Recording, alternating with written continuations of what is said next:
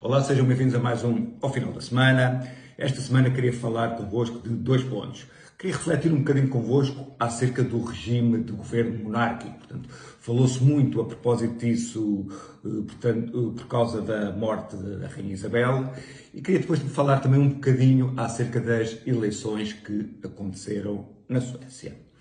Em relação ao governo monárquico, há muitas pessoas que dizem que essa forma de governo não é democrática. Pois bem, eu não concordo. Ou seja, pode haver monarquias que sejam altissimamente democráticas, e penso que as democracias mais avançadas do mundo, nomeadamente as escandinavas, a própria Inglaterra, que é um bocadinho o berço da democracia, portanto, são altamente democráticas. Depois também temos a Arábia Saudita uh, e todas as, um, as chamadas petromonarquias que de democrático têm muito pouco. Portanto, não, o que define a democraticidade de, de uma forma de Estado não é se é uma, uma monarquia ou é uma república. Mas vocês podem dizer, está bem, mas portanto, a pessoa que lá está não foi eleita, digamos, não tem uma legitimidade democrática para isso. De facto, não a tem diretamente, mas tem indiretamente. Assim, vamos pensar nas tais democracias que eu digo que são as mais avançadas ou as mais democráticas do mundo, tipo na Dinamarca.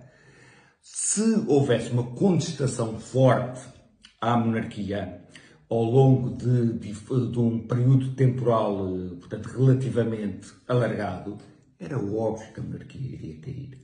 Se nós tivéssemos 60, 70% da população que ao longo de 30 anos fosse contra a monarquia, naturalmente essa forma de governo iria cair e iria emergir outra.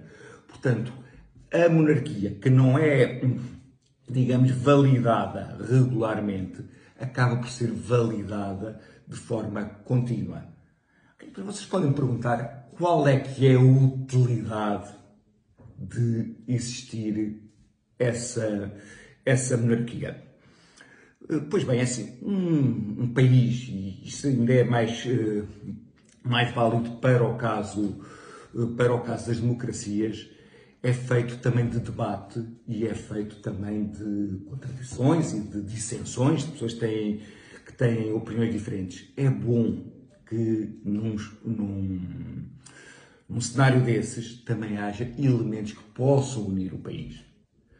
Eh, em Portugal eh, o, povo só se sente unido, digamos, quando é o futebol, mas é bom que hajam outros elementos, quer dizer, como a bandeira, como o hino e um bocadinho a, a monarquia tem também esse papel. Tem o papel de unir um povo em torno de um símbolo. Portanto, um povo é, um povo é convidado, quer diariamente, tipo, a pagar impostos para todos, em situações extremas é convidado a unir-se para uma guerra, tudo mais, se não houver pontos em comuns de um povo, tal é difícil de acontecer.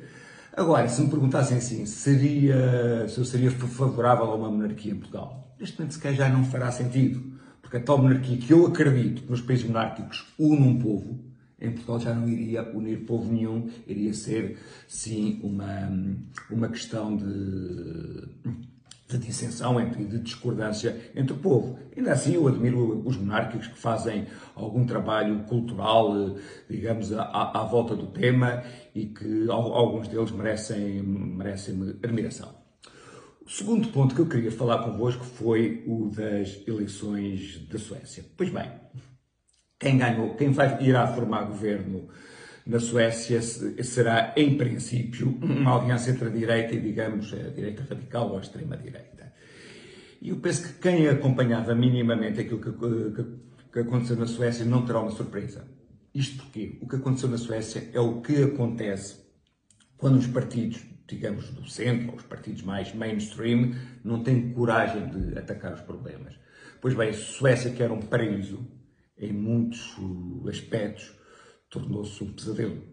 Se nós pensarmos, por exemplo, há cidades como Malmö, que estão, em que há muitos sítios onde a pessoa, onde a polícia não entra, temos um aumento exponencial da criminalidade, eh, a criminalidade, como por exemplo a das violações, aumentou. Isto porquê? Porque os políticos e a comunicação social entraram em negação, não souberam enfrentar o problema.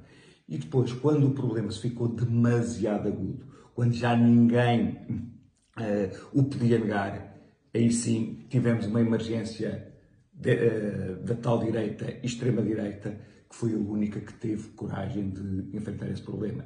Eu, como não gosto desse tipo de, de soluções, como não gosto de medidas demasiado securitárias, gosto que os problemas sejam atacados antes de atingirem esse tipo de proporções.